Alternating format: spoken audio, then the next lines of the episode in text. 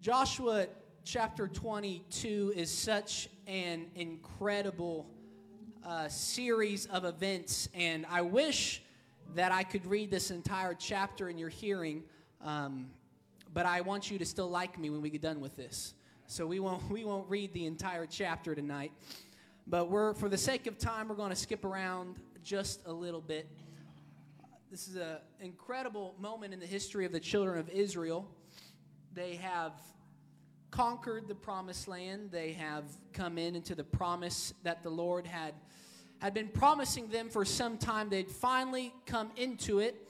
But there are a few tribes that have decided that they are not going to take their dwelling in the promised land, but that they would rather dwell outside of the promised land on the other side of Jordan.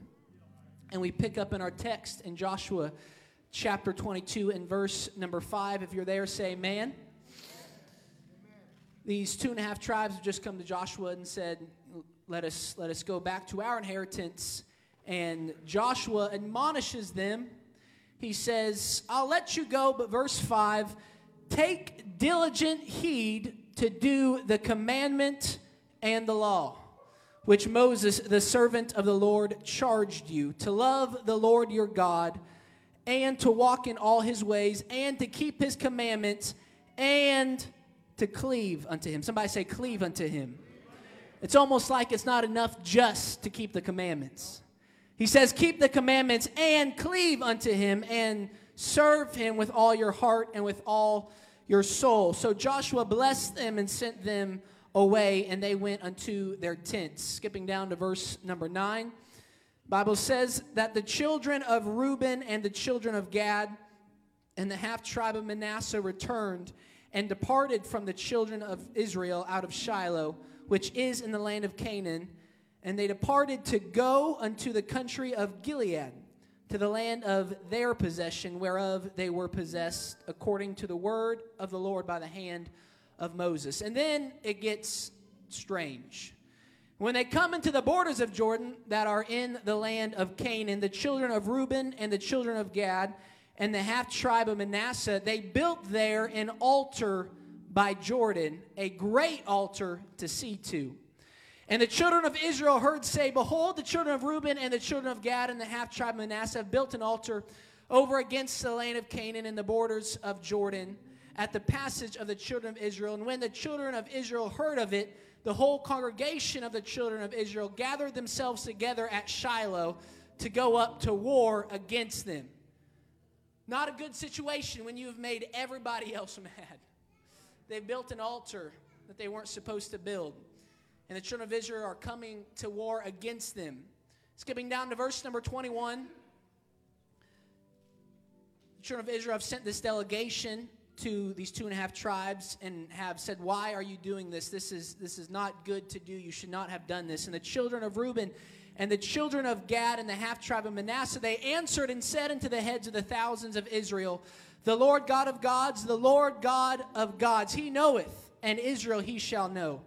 If it be in rebellion or if it is in transgression against the Lord, save us not this day, that we have built us an altar to turn from following the Lord, or if to offer thereon burnt offering or meat offering, or if to offer peace offerings thereon, let the Lord himself require it. And if we have not rather done it for fear of this thing, this is why we built this altar. In time to come, your children might speak unto our children, saying, What have you to do with the Lord God of Israel? For the Lord has made Jordan a border between us and you, you children of Reuben and children of Gad, and you have no part in the Lord. So shall your children make our children cease from fearing the Lord. Two more verses. Therefore, we said, Let us now prepare to build us an altar. But this is a strange altar because this altar is not for burnt offerings and it's not for sacrifices, but that it may be a witness between us and you and our generations after us that we might do the service of the Lord before him with our burnt offerings and with our sacrifices, with our peace offerings, and that your children may not say to our children in time to come, You have no part in the Lord. Therefore said we that it shall be, when they should say to us or to our generation in the time to come, that we may say again, Behold the pattern of the altar of the Lord, which our fathers made. Again, not for burnt offerings, not for sacrifices, but it is a witness between us and you. Can we say amen to the reading of the word? You know, altars, altars are designed for a very specific purpose. They are built up, they are raised platforms with a flat surface. The purpose of an altar is to have a place to offer sacrifice. That's the purpose of an altar. And I don't know how, how preachy will be tonight. I want to work through this passage with, with you and, and try to convey to you what the Lord has been dealing with my spirit about. But I want you to know tonight that it is a strange thing when you build an altar, but don't build it for sacrifice. And I want to preach to you with the help of the Lord a strange altar for our children a strange altar for our children. Would you put your Bibles down? Would you lift your hands to heaven and ask the Lord if He would come and meet us in this house tonight? God, would you strengthen us to hear your word? I pray that you would anoint your servant, oh God. Lord, I believe that you have a word of encouragement for this body that has come before you. And I pray that your word would go forth and it would accomplish what you have sent it to accomplish.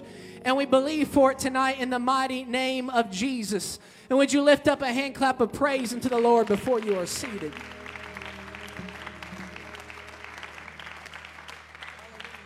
Thank you for standing for the reading of the word. You may be seated in the name of Jesus. Can you imagine if we had read the whole chapter? Praise, praise God. We're going to work through it.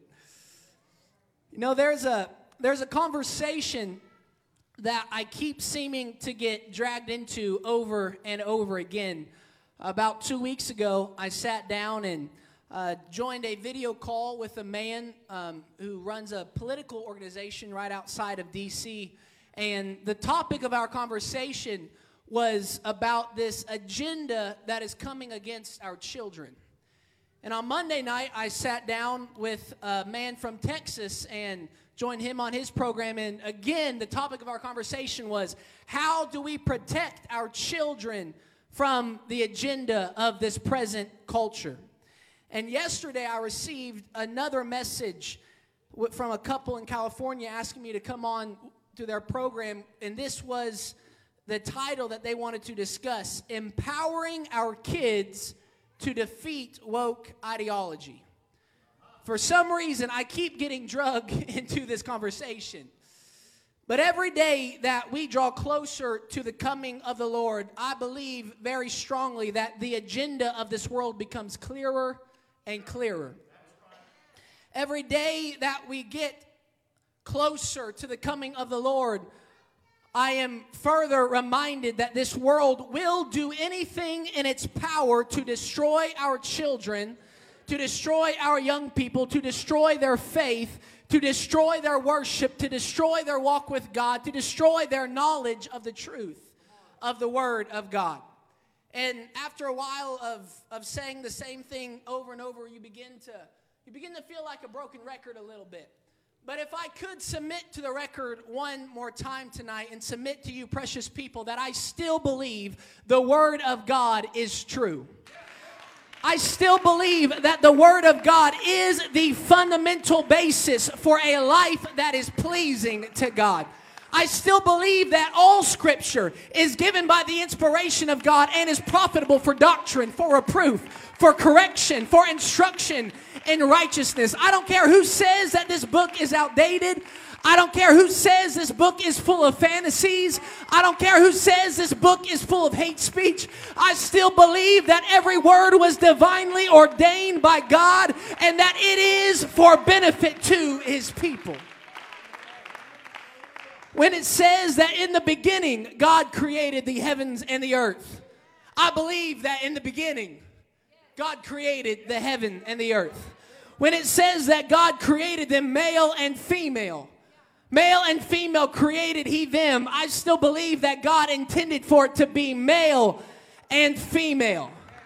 When the word declares to us that a man shall leave his father and mother and cleave unto his wife, and that the union of marriage is between man and a woman, and what God has joined together, let no man put asunder. I still believe that God had an intentional design and an intentional plan when he created the family and the marital unit. But this world that we live in has waged a war against our children. I believe that very, very strongly tonight. And it is a war of familiarity. Somebody say familiarity. Every avenue of access that this culture has to your children, they are spreading the same message. Now, I find it incredible. If, if the church could get all on the same page and speak the same message as well as the world has gotten on the same page and has spoken the same message, it's hard to tell what could happen, what kind of revival would break out. But for some reason and somehow, the agenda of this world has all gotten on the same page to push a common message. And that message is that you can be whatever you want to be boy, girl, both, neither.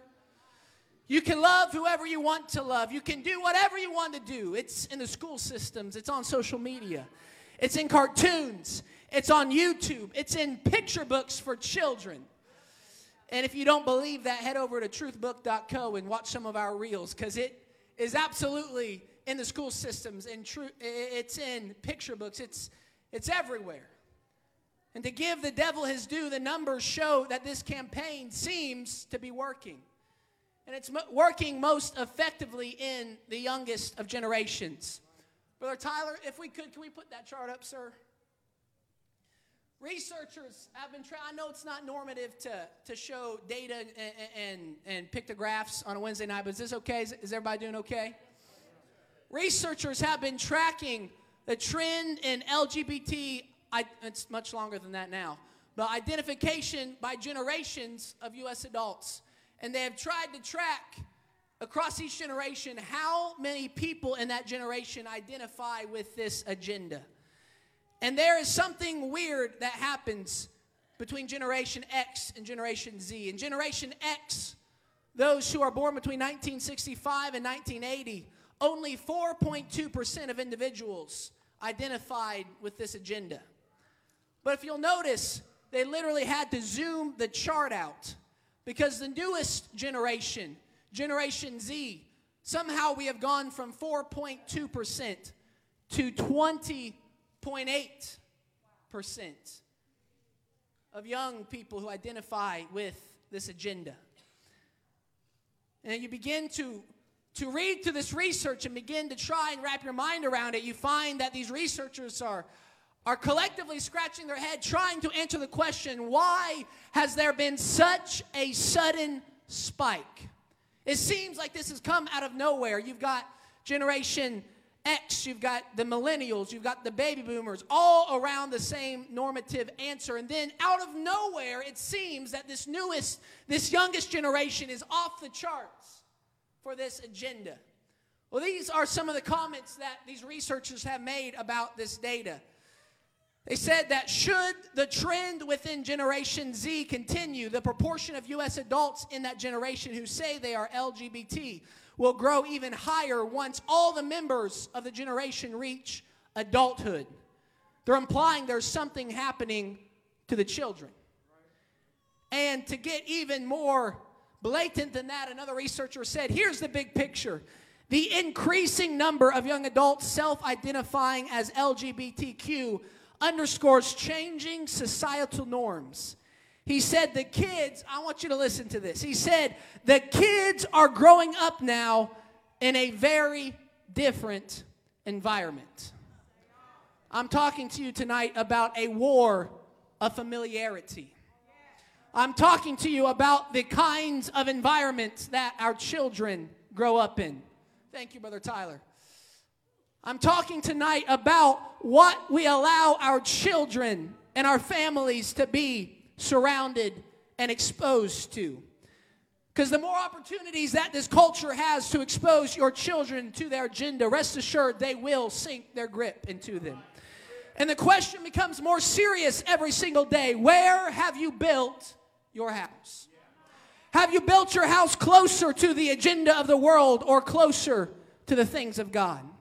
Have you built your dwelling and built your living experiences closer to the experiences and the influence of the world? Or have you built your house facing the house of God.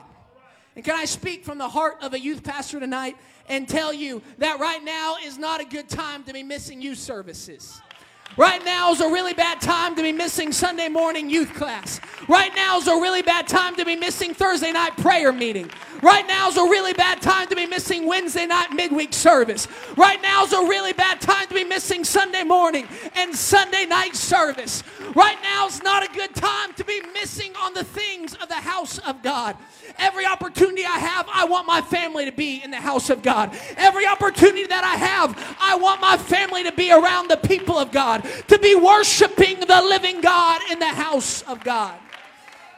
Maybe that's why the writer said in Hebrews chapter 10 and verse number 25, not forsaking the assembling of ourselves together, as the manner of some is, but exhorting one another, and so much more as you see the day approaching. The closer we get to the coming of the Lord, the closer I want to be to the house of God. The closer we get to the coming of the Lord, the closer I want to be around the people of God. The more this agenda preaches its message, the more I want to be here to hear my pastor preach the living word of the living God. The closer we get, we can't afford to, to not come, we can't afford to reduce it.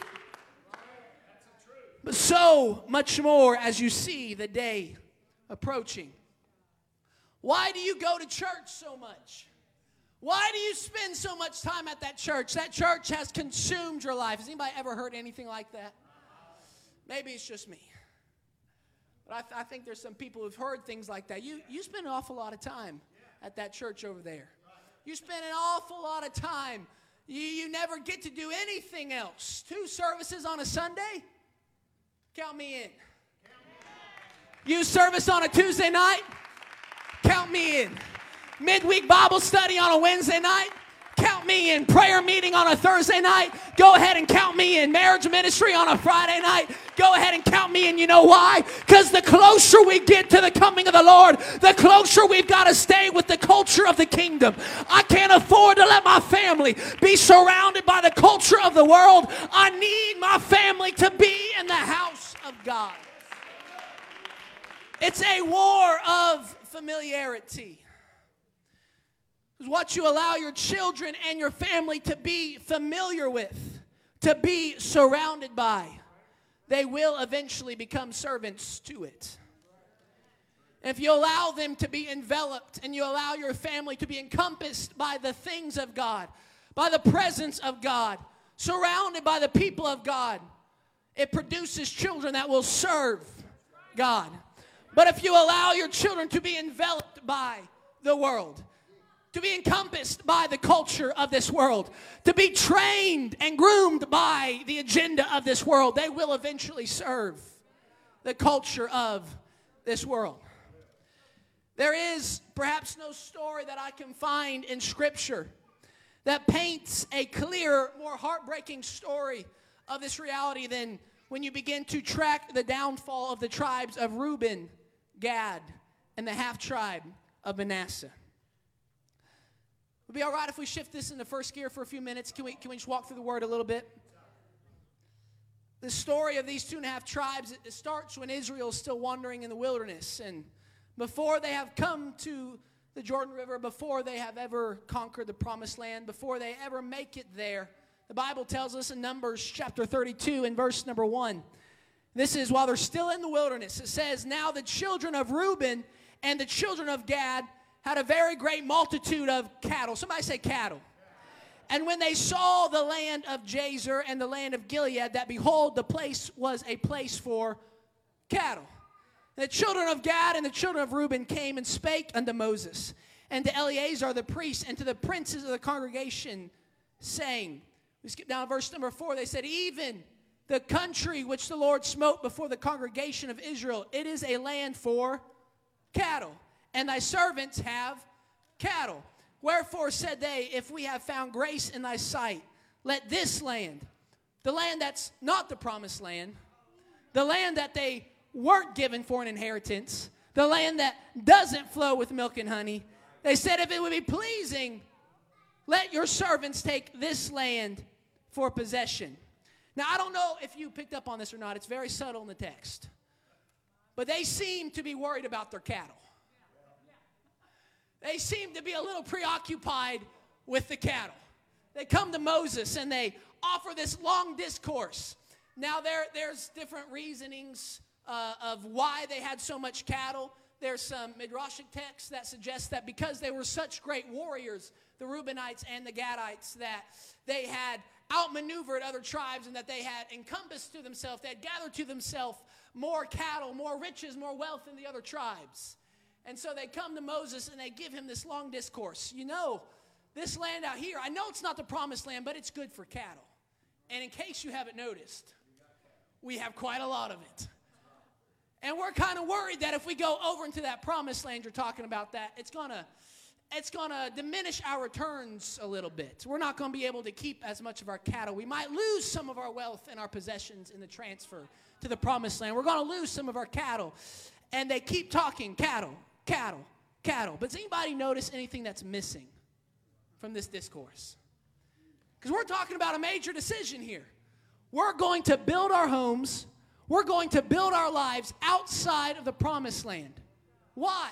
Because we've got a lot of possessions. We've got a lot of cattle, and it'd be better for us to stay on this side of Jordan. When answering the question, they talk about cattle. Cattle. I told you it was subtle. Cattle. This land is best for our cattle. But Reuben and Gad, what's best for your children? You seem to be awful worried about your cattle and your possessions and your wealth. But what, what's best for your children? Where are your children going to live? Where are your children going to grow up? Say, uh, hold on, Brother Jordon. You, you, might, you might just be reading into that a little bit much. Well, hold, let's hold on a second. Numbers chapter 32 and verse number 6. Moses responds to them. He says to the children of Gad, to the children of Reuben, Shall your brethren go to war? And shall you just sit here? He's trying to open their mind a little bit to hold on a second. There's there's more to this thing than just your cattle. There's more going on here than, than just your possessions, than just your wealth. And watch how Reuben and Gad respond to Moses in Numbers chapter 32 and verse number 16. They come back, they come near to him, and they said, We will build sheepfolds. Verse number 16, we will build sheepfolds here for our cattle and then we will build cities for our little one. Anybody notice the order of operations here? We will build sheepfolds for our cattle, and then we will build cities for our little ones. But nonetheless, we will go up and fight if that is what you require of us. Reuben and Gad are still more concerned about their cattle than they are their children. And I can't help but wonder if Moses looked back at Reuben and Gad with with sorrow in his eyes, knowing that their priorities were all messed up. I can't help but wonder how many pastors and how many times you have bishops sat at the table of counsel with men who were more concerned about their overtime and concerned about their careers and concerned about accumulating to themselves larger houses and more wealth and more prosperity before they ever mention the children, before they ever mention the effect on their children. I'm glad you have cattle, Reuben. I, I'm glad that you have a career, Gad, but I'm more worried about your kids than I am your cattle. Watch how Moses responds to them. They, they're still not getting the message. So Moses, he just lays it out for them. He spells it out in Numbers 32 and verse number 24. He fixes the order of operation for them. He says, Here's what you're going to do build you cities for your little ones, and then Go worry about that cattle. Moses, he's just he's just an old hardline bishop. You just he just doesn't understand. You, you don't understand. If I worry about my cattle first, I can give my kids a better life. If I worry about my overtime first, if I worry about my career first, I can afford better things for my children. I can afford a better life for my children. Eh, I'm going to have to, to miss some services every once in a while, Bishop. Surely you understand. I've got a career to focus on. I've, if I focus on my wealth, on my cattle, I can give my kids a better life. But Reuben, Gad, Mom, Dad, can I tell you tonight that there is no better life that you can give your children than a life that is lived close to the house of God? There is no better gift you can give your children than getting them into the house of God every time the doors are open. There is no better gift you can give your children than making sure prayer meeting is a priority, than making sure youth service is a priority, than making sure every time we have an opportunity to be in the culture of the kingdom, we're going to be there. But if I focus on my cattle, I can give them so much more. You will never be able to give your kid more than what they can receive in the presence of the Almighty God. There is nothing you can give your children in this world that will be greater than a life lived in the presence of God.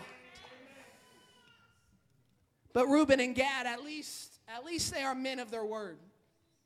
So they go up and they fight with their brethren. And matter of fact, the account of Numbers says that they went before their brethren. They were on the front lines. Perhaps this leads some credence to the idea that they were the more superior warriors. They were brave, valiant fighters. And now that the promised land has been secured, the battle has been fought. Now we get to our opening text tonight in Joshua 22 and verse number 1. They've kept their commitment, they have kept their word, they have fought for the children of Israel. And then Joshua, Joshua 22 and verse number 1, he called the Reubenites and the Gadites and the half tribe of Manasseh.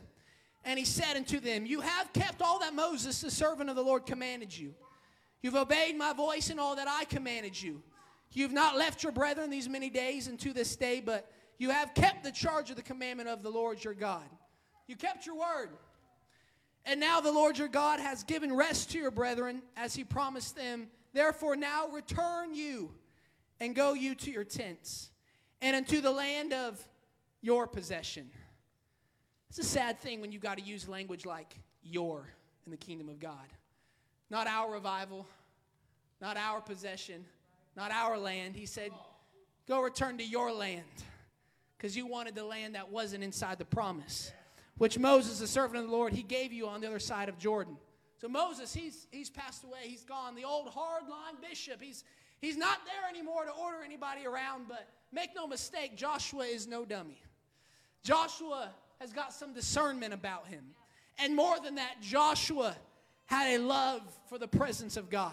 You can go back to Exodus chapter 33, and we're, we'll, we'll keep this moving tonight, but you can go back to Exodus chapter 33, and you will find that when God spoke to Moses, and the Bible says, as a man speaks to his friend, and when Moses would leave those conversations with God and go back to the camp, the Bible makes it very clear that Joshua refused to leave the tabernacle. We're talking about a man who understands the importance of staying close to the house of God. Joshua didn't even want to leave the church. You, you couldn't have drugged him out if you called the cops. I've had moments like that in the sanctuary, Bishop. He didn't want to leave the tabernacle. He wanted to be close to the things of God. He wanted to be close to the presence of God. And he knows this is not good news, Reuben. It's not a good idea to go that far from the presence of God. So before he lets them go, he gives the, them this admonishment in Joshua 22 in verse number 5. He says, You can go, but take diligent heed to do the commandment and the law which Moses, the servant of the Lord, commanded you to love the Lord your God, to walk in all his ways, to keep his commandments, and to cleave unto him, and to serve him with all your heart and with all your soul. Another translation says, Keep the commandments and cling. Cling to him. This word cleave from the Hebrew, dabaq, it has two implications. It's used figuratively to mean affection. It's used figuratively to mean your heart is close to something. But there's a second meaning of this word. It's also used literally to mean you are in close proximity to something. He said, Go to your tents if you want to, but you're going to have to learn how to cleave to the Lord. You're going to have to learn how to get close to the things of God. I can't tell you how to live your life. I can't stop you from going and doing what you want to do. But I will tell you that the farther you get from the house of God and the farther you get from the things of God, the harder it will be to maintain a relationship with that God. I don't find it a coincidence that the language Joshua uses is the very same language from Genesis chapter 2 and verse number 24. When the Bible says, Therefore shall a man leave his father and his mother and shall cleave to his wife, and they shall be one flesh. Relationship happens in proximity, relationship happens in intimacy. Long distance relationship can only work for so long. He said, You can go where you want to.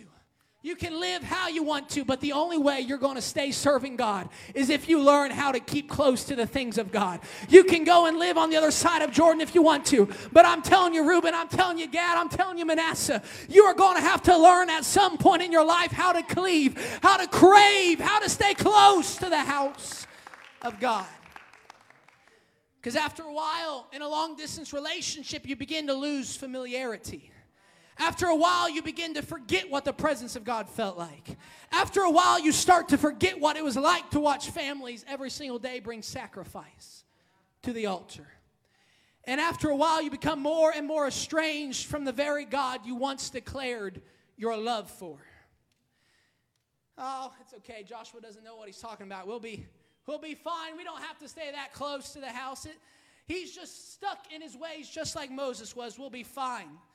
In Joshua 22, in verse number 9, in another translation, says that the Reubenites and the Gadites and the half tribe of Manasseh, they turned back. Somebody say, turn back.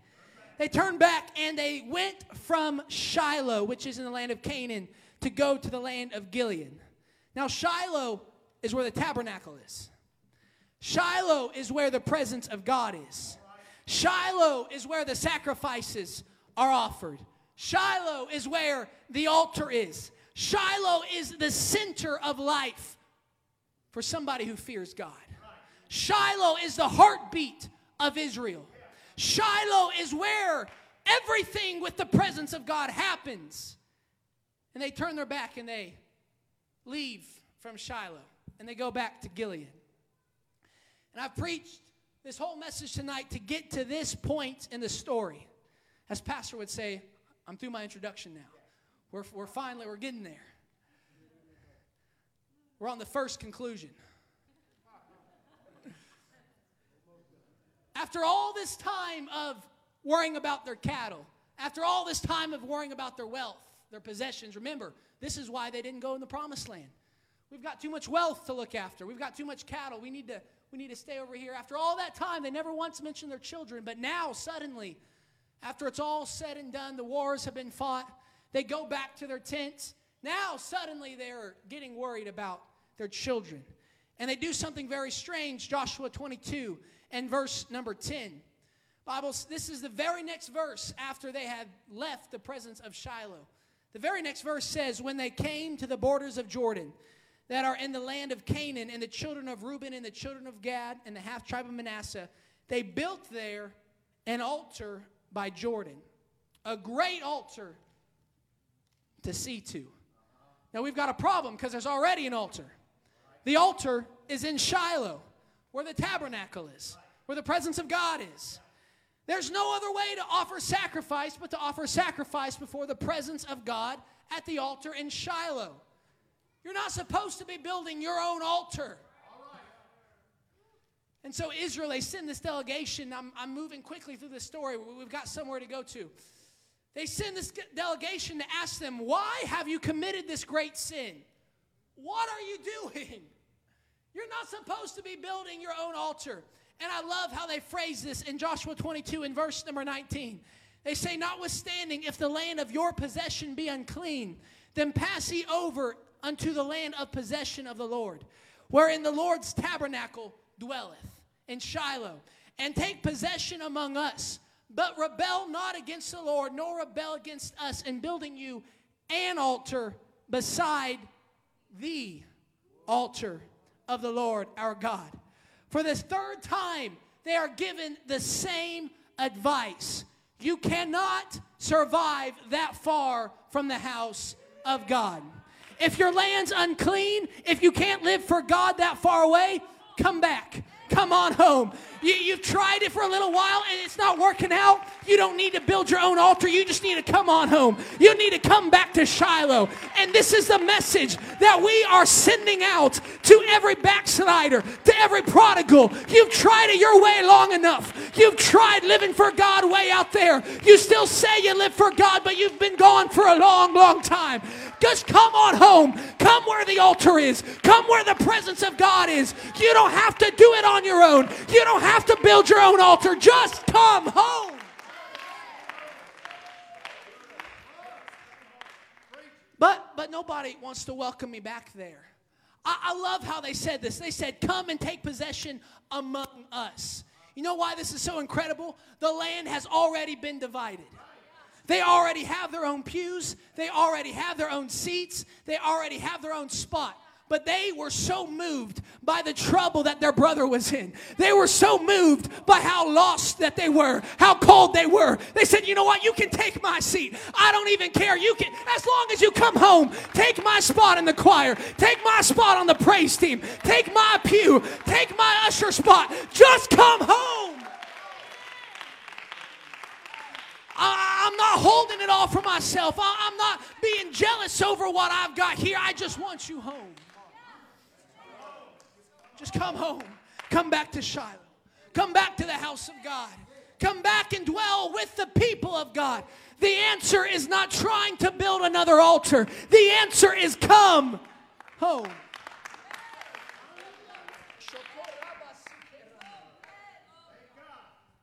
I love how they phrased it. Don't rebel against the Lord by building an altar beside the altar. Can I remind you tonight that there is still only one altar? There is still only one Lord, one faith, one baptism, one saving gospel message that was once delivered to the saints. There are not multiple ways to get to heaven. There is not your altar and my altar. There is not your way and my way. There is only the Bible way. And if you want to enter into the presence of God, you must be born again. You must repent of your sins. You must be baptized in the name of Jesus. And you must receive the gift of the Holy Ghost. You can't build your own altar. There is only one way. And the delegation comes to the two and a half tribes. They say, You cannot offer sacrifice on your own altar. And immediately they get defensive. Thank God people don't get defensive. they immediately get defensive. They say, Whoa, whoa, whoa, hold, hold on a second. You've misunderstood. This altar is not meant for sacrifice. That's a strange thing to say, Bishop. That's about as strange as saying this swimming pool is not meant for swimming. This grill is not meant for grilling. This bed is not meant for sleeping. Hold on, you've misunderstood. We have built a place for sacrifice to not offer sacrifice. What a strange altar. You've built an altar, but you're not going to offer sacrifice on this altar. Well, then what on earth are you going to do with the altar? Joshua 22, verse 21. We have done this because of this, for fear of this thing, saying, In time to come, your children might speak unto our children. Now we're worried about our children. Now that we've built our home far from the house of God. Now that we've surrounded our children with the culture and the agenda of the world. Now we're worried about our children. And we're worried that one of these days your children will say, What have you to do with the Lord God of Israel? For the Lord has made Jordan a border between us and you. You children of Reuben and children of Gad, you have no part in the Lord. So shall your children make our children cease from fearing the Lord. You know, we got over here and realized we, we are pretty far from the house of God. We, you know, we, um, we thought it was going to be okay, but we're kind of we're kind of worried that one of these days your children are going to make our children not serve God any longer. Well, you, you, you've got the right thing to be worried about, but you're worried about the wrong person making it happen. You're right to be worried about whether or not your children are going to serve the Lord. But you shouldn't be pointing your finger at the people who are staying close to the house of God. Don't point your finger at the people who are doing everything they can to be close to the presence of the Lord. Oh, God. We, we, we didn't build this offer, altar to sacrifice on. We built it to be a reminder that even though we've chosen to live far from God, we're still going to serve God. This is literally the reminder. This is the inscription. It's called the altar of Ed. It's the altar of witness, the very last verse of Joshua 22. They put an inscription, they write on the altar that this is a reminder that even though we have chosen to live far from God, we're still going to serve God. But your actions reveal a whole lot more about where your heart is than your words do. We've moved our family far from the things of God, but don't worry, we still serve God. We've built this great altar to remind us of our commitment. You know, at first I was I was convinced like there's no way they didn't eventually offer sacrifice on this altar. I mean, it would be so much more convenient than going all the way to Shiloh. You know, they said they're not going to sacrifice on it, but come on eventually they're going to sacrifice on it. And you know, the more I looked and the more I studied, I could not find one place where they ever sacrificed on that altar. I'll give it to him. Reuben, Gad, you're men of your word. I, I thought, you know what? If I can't find it in Scripture, maybe I'll find it in some historical texts. It's not there. I looked in the Midrash, the English translation I could find. I couldn't find it there. I could not find one place where they ever sacrificed on this altar. But there's a clue as to why. Oh, God help us. Joshua 22, verse number 10. They said, We've built this great altar, a great altar to see to. The literal translation of this in the Hebrew means it is an altar for sights. This altar is not for sacrifice, it's just for looks. This altar, we don't plan on offering any sacrifice here. We don't plan on showing our children how to sacrifice here. No, no, no. This altar, it's just for looks. It was never meant for sacrifice, it was meant for sights. We don't want our kids to forget what the altar looks like. So we're going to build our own out here. But this altar is a strange altar because this altar will never see sacrifice. How long did it take for the journey to Shiloh to become too arduous? How long did it take until they just stopped making the trek to the real altar? How long did it take when you've built your house so far from the things of God that Thursday night prayer meeting just too inconvenient? How long does it take living far from the things in the presence of God until midweek is just an option? Until Sunday night's just an option? Until youth service is just an option? How long does it take? until the journey is just a little too inconvenient. Would you imagine with me tonight how different the lives of the children who grew up in Shiloh was from the lives of the children who grew up in Gilead? Would you imagine it? Every day, the children in Shiloh, they saw the altar, they saw the tabernacle. But you know what else they saw? They saw the priests of God. They saw families lining up from all across Israel. They saw families sacrificing. They saw families going into their flocks and getting the best that they had the best sheep, the best doves. They saw families giving the best that they had and taking it to God. And every day there was sacrifice on the altar. Every day they watched the priest minister in the presence of God. Every day they saw what it looked like to love God. And the children of Gilead, they had an altar too. But this was a strange altar. There were never any priests at this altar. There was never any sacrifice at this altar. They never saw families lining up, bringing the best that they had to bring to this altar. They never got to see families crying out to the Lord, thanking God for his goodness at this altar. This altar was a, a strange altar because it was there, but nobody ever used it. And church, hear me when I tell you tonight that children who grew up grow up around empty altars, children who never see their parents sacrifice, are children who will be lost to the culture around them. It should be no surprise to you that it was later recorded in 1 Chronicles chapter 5 and 25 that Reuben, Gad, and the half tribe of Manasseh, all of them, they transgressed against the God of their fathers. And they went a whoring after the gods of the people of the land, whom God destroyed before them. You let your children stay around an empty altar long enough, this is where it goes. This is what it leads to. They eventually go whoring after the gods of the land around them because these are children who grew up around a strange altar.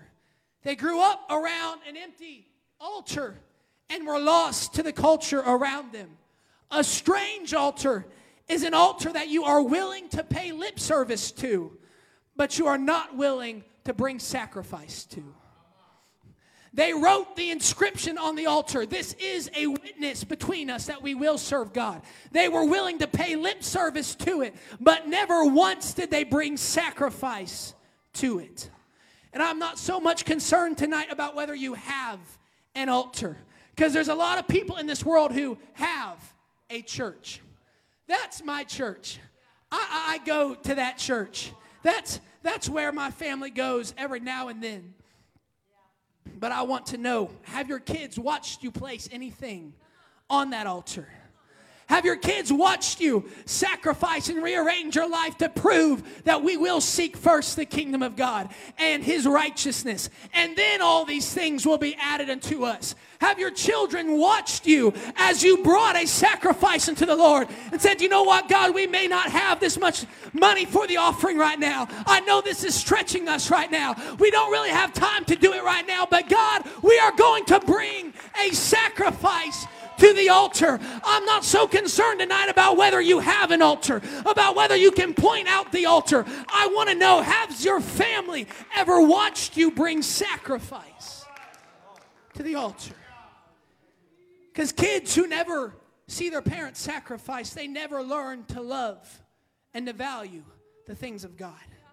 And kids who only ever see their parents sacrifice begrudgingly They'll sacrifice, but they're going to complain about it in the car on the way home. We'll give in that missions conference offering, but we're going to complain about it at the dinner table when we get home. We're going to serve in that church. We're going to be on the clinging team, but when we get in private, we're going to complain about it. Kids who watch their parents sacrifice but do it begrudgingly, they learn to despise the things of the house of God.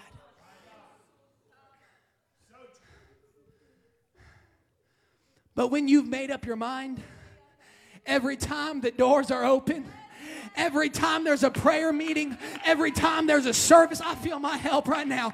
Every time there's an offering, every time there's a cause, every time there's an opening on the cleaning team, every time there's an opening to bring my service to the house of God, I'm going to give with a cheerful heart because God loves a cheerful giver. Every time there's something that needs to be done, count me in, Pastor. If the doors are open, count me in, Pastor. If we're having you service, count me in, Brother Jordon. If the toilets need clean, count me in. If the choir needs sung in, count me in. I don't care what it is. I want to be involved in the things of God. Those are the kind of families that have a chance. Those are the kind of families that have a chance of bulwarking your children against the attacks of this world, against the attacks of the agenda of this world. You want your children to love the things of God, you better make sure that you are bringing a sacrifice to the altar. Preacher, are you really making the claim that if we sacrifice for the kingdom of God, it will protect us from conforming to the culture around us. I'm not saying that. Paul said that. Romans chapter 12, verse number 1. I beseech you, therefore, brethren, by the mercies of God, that you present your bodies a living sacrifice, holy, acceptable unto God, which is your reasonable service. The next verse. And be not conformed to this world. You want to stand up against the culture of this world? Your body better be a living sacrifice. You want your family to stand up against the culture of this world? Your family better be bringing a reasonable sacrifice. You want your children to have a chance to serve God? You've got to bring the sacrifice. Reasonable service. This word reasonable is the Greek word logikos, where we get the word logical. Romans chapter 12, verse number 1, your reasonable service. I want you to listen. I'm quickly coming to a close tonight. The music can make their way if they so wish. I want you to listen to the definition of this word reasonable service. Divinely reasonable is constantly necessary in making acceptable offerings to the Lord. And here's the kicker each of which is equally, somebody say equally, each of which is equally profound to eternity. Every sacrifice that you make to be close to God, every sacrifice you make to keep your family close to the house of God, every single one of those sacrifices is equally profound for eternity. The sacrifice you made tonight to come to midweek service you're pushing the culture back a little bit more from your house.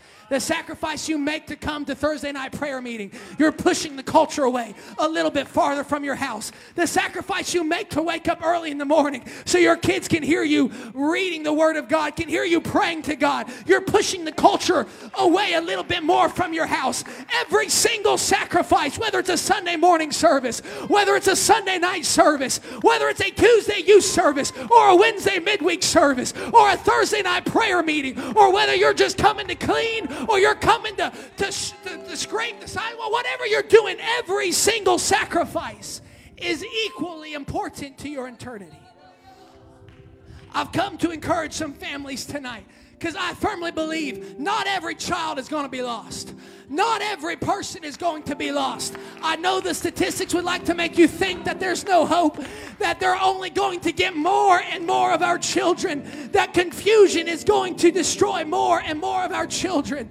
But I've come to encourage you not every child is going to be lost. Not every family is going to give in to the pressure of this culture. Not every young person is going to backslide and leave the house of God. But it's going to take some families that will stand up and say, This altar, it's not just for looks.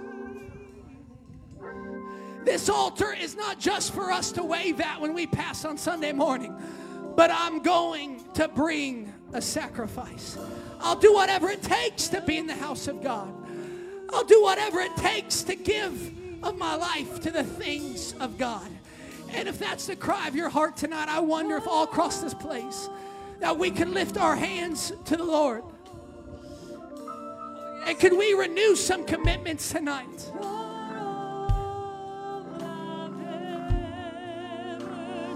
God, I'm not going to build my house so far from the things of God that my children don't know what the culture of the kingdom is like. God, every sacrifice I have to make to be in church, it's worth it. Every service that I've got to move things out of the way to be there, it's worth it. Every time I've got to push